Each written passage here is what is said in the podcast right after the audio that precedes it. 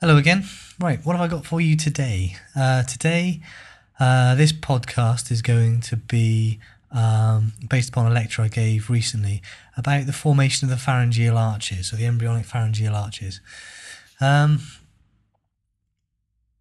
as usual, I'm going to try and keep this fairly brief and fairly sensible. And in fact, we've met the pharyngeal arches recently. Um, when we looked at the embryological development of the endocrine glands, we introduce them. Also, if you think back to um, your embryology of the cardiovascular system and the development of those arteries that are leaving the heart, those were called um, the aortic arches, and those are linked to these pharyngeal arches. So we've covered some of this already, so this really shouldn't take too long. What I'm going to try and talk about, I'm really going to try and answer some questions. So the questions would be um, the pharyngeal arches, where are they? And of course, embryologically speaking, when? When do they occur? What are they? What do they do? Why are they important? Um, so let's see, let's work through those. If you were to look at um, the embryo at about four weeks of development, and you may well have seen scanning electron micrographs of this, um, or if you're looking at the enhanced podcast with the pictures, you should be able to see an image of one of the models that we keep in the anatomy lab. Um, you'll see some lumps around the developing, say, neck head region of the embryo. So the embryo's obviously got a head end and a tail end, and by four weeks you can see the somites strung along the sides of the embryo down towards the tail, and at the other end we've got some lumps, um, and a particularly large lump anteriorly, which is the developing heart. So uh, caudal, sorry, cranially to those, uh, we have a bunch of lumps, and those lumps are the pharyngeal arches, those bumps, and there are bumps on either side, on the left side and the right side. So then, of these lumps, um, we can probably see maybe three sat there. And there are a number of pharyngeal arches, uh, and we number them uh, the first, second, third, fourth, and sixth pharyngeal arches. The fifth kind of briefly exists, but progresses pretty quickly, so we don't really we don't really refer to it. We pretty much ignore that. Um, and you can the lumps that you can see are the first pharyngeal arch, second and third pharyngeal arches, they're pretty prominent. The fourth and sixth, not so obvious. And in fact, the first pharyngeal arch has kind of two lumps to it on either side. It has a maxillary prominence and a mandibular prominence, and, and there's a clue there then in those terms as to what structures the arch is going to go on and form. um, and then these uh, these arches then so particularly the first arch um, is around the developing mouth around the uh, the stomodeum and the second arch and third arch uh, a caudal a caudal to the developing mouth so then, as, as a note there, we, we're talking about pharyngeal arches here. You may well commonly also hear the term branchial arches, uh, branchial kind of referring to, to gills, and branchial arch is probably more commonly used when talking about other uh, animals. When we talk about humans, pharyngeal arch tends to be uh, the more common term, but you could hear either. So, um, when do the pharyngeal arches occur? Well, as I've already suggested, um, they appear around the fourth week. So early on in the fourth week, these bulges start to appear, and you can see these bulges appearing on either side of that region. Um, and if you remember that by eight weeks, the embryo is morphogenically pretty much completely formed. You know, you you can see recognizable structures of fingers and toes and ear and eyes and uh, uh, mouth and neck and so on. So within the seventh week, the neck is becoming smoothed and these pharyngeal arches are no longer apparent. So when do they occur? Well, they occur between the fourth and seventh weeks, really, between weeks four to seven, weeks four to eight. Um, but obviously, by week seven, um, they've gone on to form most of the structures that they're programmed to go on and form. So, what are the pharyngeal arches? Well, as you've guessed, they are the future parts of the head and neck, and they're going to contribute heavily to the development of the head and neck, if not to development of the central nervous system or anything like that. Um, but each arch contains within it a blood vessel, a nerve, um, a cartilage piece, and um, a segment of muscle, and that's each of those items occurs within each arch. Um, the arch itself is pretty much formed from the mesenchyme um, partly from the mesenchyme of the paraxial and lateral plate mesoderm, which you'll remember we saw when we looked at the embryology of the musculoskeletal system. Um, but also, uh, neural crest cells migrate into the arches and differentiate into mesenchymal cells um, to form this, this bulge, the lump of the pharyngeal arch. The arch is then aligned externally with ectoderm and internally with endoderm. So inside them is going to be the future uh, pharynx and larynx, and outside is going to be uh, the neck and the face. So, back to this idea then that each arch contains a blood vessel. And I mentioned earlier that um, you'd met the aortic arches within the embryology of the cardiovascular system. So these aortic arches, which were also numbered, aortic arch 1, 2, 3, 4, 5, 6, uh, these arches are are the blood vessels within each pharyngeal arch. So they supply the developing pharyngeal arches and they drain to the dorsal aorta. Uh, and they're going to form the adult structure of pretty much the great vessels which are leaving the heart. So the carotid arteries, pulmonary arteries, the aorta, um, brachiocephalic, subclavian, and so on. Um, now, if you look at um, the aortic arches, one, two, three, four, five, six, as we've said with the with the pharyngeal arch, aortic arch five is pretty much um, disappears as soon as it forms, so we can ignore five. Um, aortic arches one and two, um, they kind of degenerate fairly rapidly as well, but the remnants of the first pair of aortic arches are going to go on and form um, the maxillary arteries, crucial arteries to uh, supply many of the structures of the deeper part of the face and also to the connective tissue of the brain and what have you. Then also remnants of the um, the first pair of aortic arches are also going to form parts of the external carotid arteries. Um, and some of the parts of the second pair of aortic arches will remain as um, uh, the small arteries within the ear, the stapedial arteries, but yeah, that's more detailed stuff. Hopefully, you'll remember from cardiovascular embryology that the third aortic arches persist, and they persist as um, the common carotid arteries. Um, and the internal carotid arteries.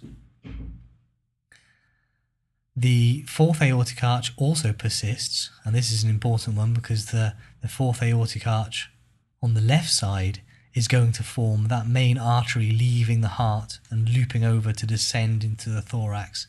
It's going to form the aorta. That's the fourth aortic arch is going to form the adult aorta.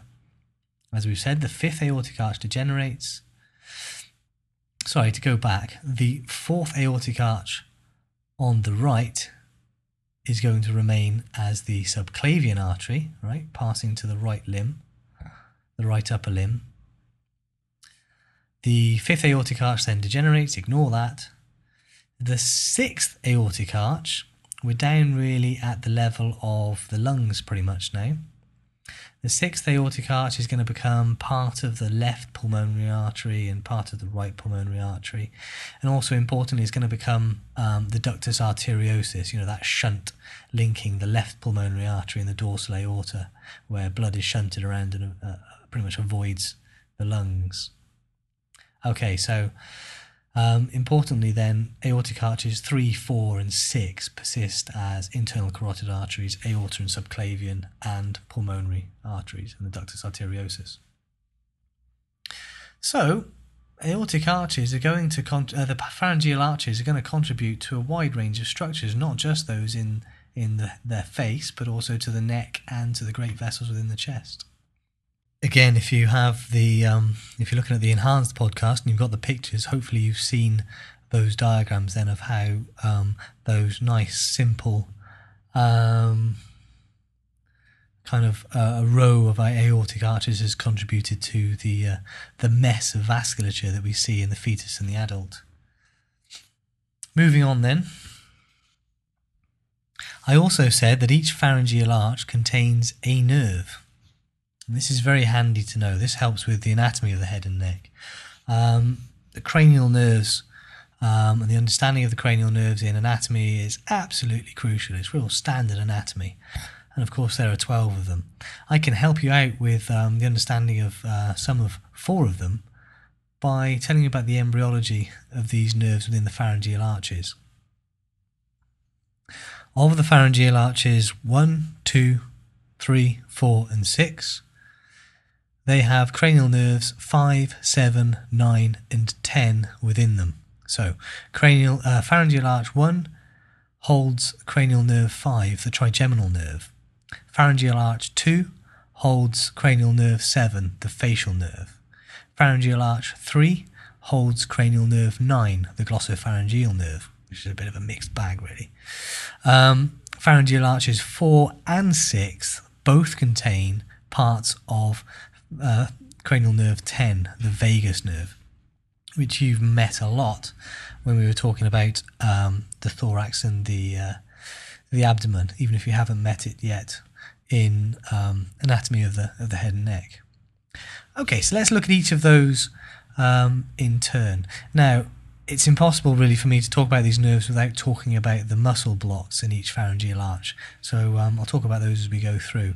So if we're looking at the first pharyngeal arch, which I've said is innervated by the trigeminal nerve, the trigeminal nerve has three major branches the ophthalmic branch, uh, the maxillary branch, and the mandibular branch. And you'll remember that I said the first arch initially has two prominences, a maxillary prominence and a mandibular prominence. Um, so you can see how the maxillary branches and mandibular branches are linked to those. The trigeminal nerve is the main sensory nerve of the head and neck. Takes uh, sensation from uh, you know uh, parts of the face, teeth, nasal cavities, uh, the mouth, the palate, and, and so on. Also, the first pharyngeal arch, the muscle block within it is going to go on and form the muscles of mastication. So it's going to go on and form uh, the temporal muscle, temporalis, uh, masseter, the lateral and medial pterygoids, um, and also um, some other muscles, tensor tympani, tensor veli palatini, um, the anterior uh, belly of digastric and mylohyoid and so on. So this is the first arch. So those muscles are formed by the first pharyngeal arch. They will also be innervated by the nerve of the first pharyngeal arch, so by the trigeminal nerve. So the mandibular branch of the trigeminal nerve is the motor branch to the muscles of mastication. So you see how these muscle cells um, have migrated and differentiated and formed their final structures, and they've taken um, the nerve fiber with them. Pharyngeal arch 2 then is, uh, is very similar. Um, pharyngeal arch 2 contains the facial nerve, and the muscle block from pharyngeal arch 2 is going to form those muscles of facial expression. Um, the muscles that I'm using to move my much of my mouth and my lips and so on to uh, to talk. The muscles of facial expression then are going to be innervated by the facial nerve. So the motor part of the facial nerve is going to innervate the muscles of facial expression. They're all from pharyngeal arch 2. It also has sensory parts and, of course, parasympathetic innervation to, you remember those submandibular and sublingual glands and, and so on. Um, but that's pharyngeal arch 2. The third pharyngeal arch um, contains the glossopharyngeal nerve, and the glossopharyngeal nerve is a very, very mixed nerve, it innervates all sorts of uh, things. um, whereas some of the other cranial nerves are, nice and simple and neat in uh, in where they go and what they do. Um, now, the glossopharyngeal nerve um, will send parasympathetic fibers to the parotid gland, although the parotid gland isn't formed from this arch. It'll send fibers to the pharyngeal plexus. Um, so it's sensory to um, the posterior part of the tongue, to the upper part of the pharynx, and to that sort of region. Um, the third arch, its muscle tissue, its muscles, future muscular cells, goes on to form the stylopharyngeus muscle, if you remember where that is. So stylopharyngeus is going to be innervated by the glossopharyngeal nerve. Okay. So descending further then, the fourth and sixth arches I said were both uh, both contained parts of the vagus nerve. Now the fourth arch contains the superior laryngeal nerve, which is a branch of the vagus nerve. The sixth pharyngeal arch contains the recurrent laryngeal nerve, which is a branch of the vagus nerve. Now, do you remember where those go and what those do? Well, generally speaking, um, those nerves are sensory to the, the yeah the mucous membranes, the linings of the the pharynx and the larynx, and they um, supply the motor innervation to the muscles of the pharynx, all the muscles of the pharynx except for stylopharyngeus, which we just mentioned, and also motor to the muscles of the larynx um, and the soft palate. So the fibers pass to the pharynx via the pharyngeal plexus. So the pharyngeal plexus is formed by branches from the vagus nerve and by branches from the glossopharyngeal nerve. In terms of the distinct arches then, the superior laryngeal nerve, so the nerve of the fourth pharyngeal arch, um, that branches from the vagus kind of just above the hyoid bone and passes round there to, uh, you know, round towards the larynx and the laryngeal cartilages and what have you. Um, so the superior laryngeal nerve just pops in there and gives uh, motor innervation via both external and internal branches, gives motor innervation to the cricothyroid muscle, and sensory innervation to the laryngeal wall, sensory to the larynx above the vocal cords. However, the recurrent laryngeal nerve, and you've probably heard this before, um, you have to really know about this yeah, to have any understanding of why the nerve does what it does. Um, the recurrent laryngeal nerve, on the left side, it branches way down in the thorax. Um, it branches down by the arch of the aorta and loops, uh, as it branches from the vagus, it then loops beneath the aorta and ascends up between the trachea and the esophagus on the lateral side there, back up towards the larynx. Now you'll remember that the aorta is aortic arch 6, which is the blood vessel, the artery of uh, the sixth pharyngeal arch. And uh, the recurrent laryngeal nerve is the nerve of the sixth laryngeal arch. So these structures are formed together and as the embryo has developed and lengthened and these structures have become further away, so the larynx has become further away from uh, the structures of the, the sixth pharyngeal arch, this nerve has become stretched between the two, hence why it branches way down in the thorax, loops beneath the aorta, and ascends back up to the larynx to innervate the structures there. on the right hand side, the uh, the right recurrent laryngeal nerve starts down in the root of the neck, so a bit higher, not quite as uh, as deep as on the uh, the left side. The right recurrent laryngeal nerve loops beneath the right subclavian artery, which is the artery of um, which was aort- the fourth aortic arch. It loops around the right subclavian artery and ascends back up to the to the larynx. Um, so why is it different on both sides? Well, uh, for one, on the on the left hand side, the left recurrent laryngeal nerve is held down by the continuing aorta. Um, aortic, the sixth aortic arch has completely persisted and descends. There's no way um, to bypass that. Um, the right recurrent laryngeal nerve, well, the right sixth aortic arch has persisted as the right pulmonary artery, but part of it degenerated. Um, it, it hasn't exi- it hasn't remained in its entirety, and the right uh, recurrent laryngeal nerve hasn't been tied down by it. So as the uh, as this part of the embryo is lengthened, as these structures have become further apart, um, it's been able to it's been able to uh, to rise up on the right hand side, as it were, whereas the left recurrent laryngeal nerve has been tied down. So both of these nerves pass back up to the larynx, um, and they are uh, sensory to the larynx, the laryngeal wall uh, beneath the vocal cords, and they're motor to all intrinsic muscles of the larynx except for the cricothyroid muscle, because we just said the cricothyroid muscle is innervated by the superior laryngeal nerve. Okay, now let's recap. This is interesting. So, if we look at some parts of this, if we look at the pharynx, for example, um, the nasopharynx is innervated by the maxillary branch of the trigeminal nerve. So the nasopharynx sensory innervation comes from um, the fifth cranial nerve, from the first pharyngeal arch.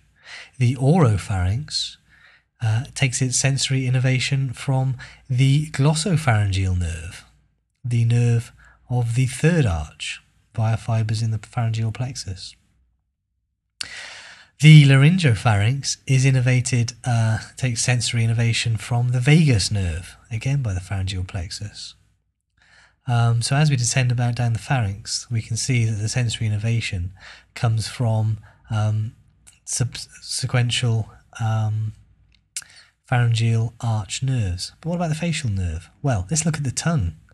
You'll remember that the special sensation of taste um, is carried by both the facial nerve, cranial nerve 7, and the glossopharyngeal nerve, cranial nerve 9. The anterior two thirds of the tongue, taste is carried um, by the facial nerve.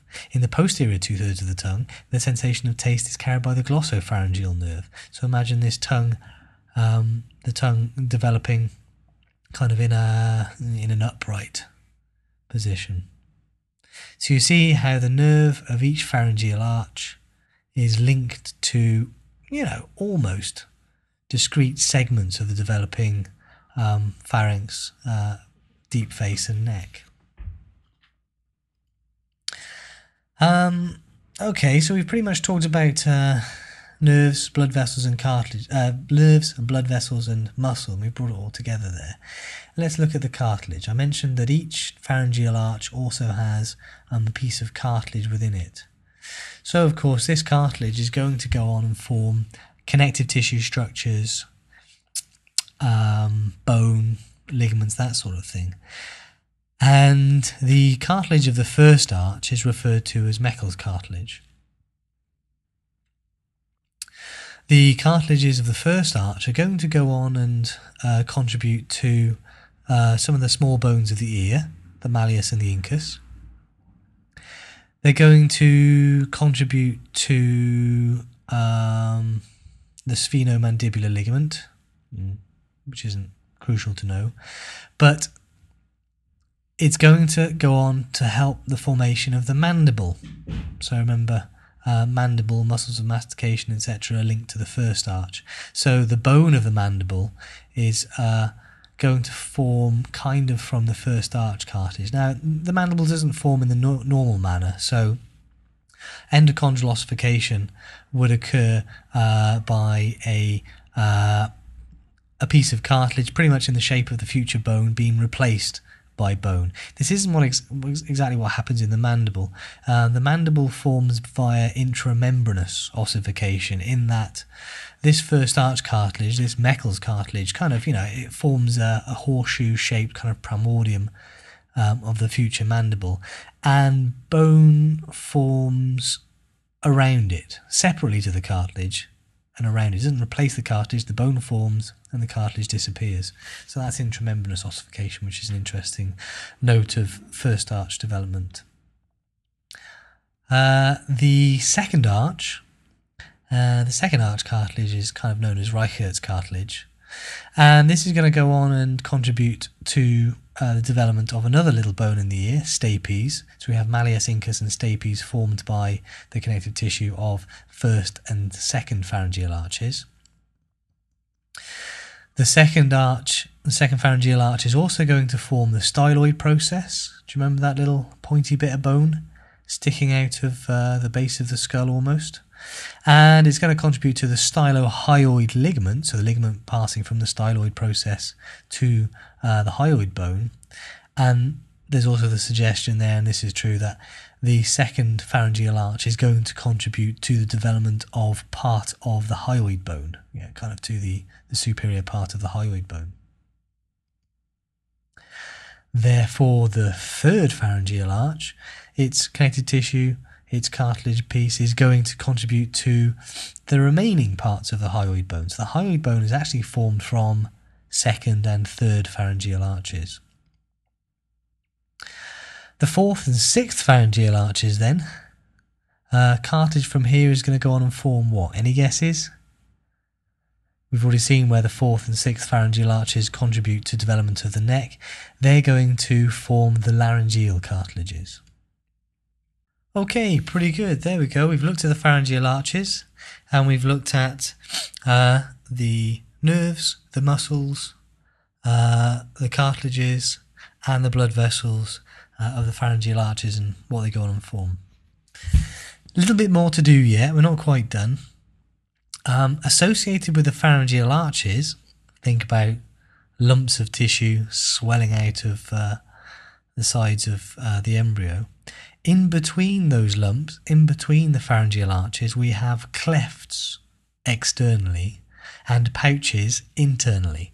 So the clefts then are um, in between the arches, uh, and the clefts are um, ectoderm, the pouches are then endoderm.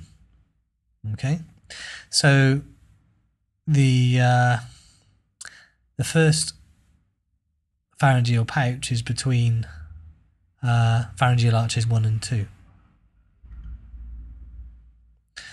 Uh, the first pharyngeal cleft is between pharyngeal arches, uh, the first and second pharyngeal arches.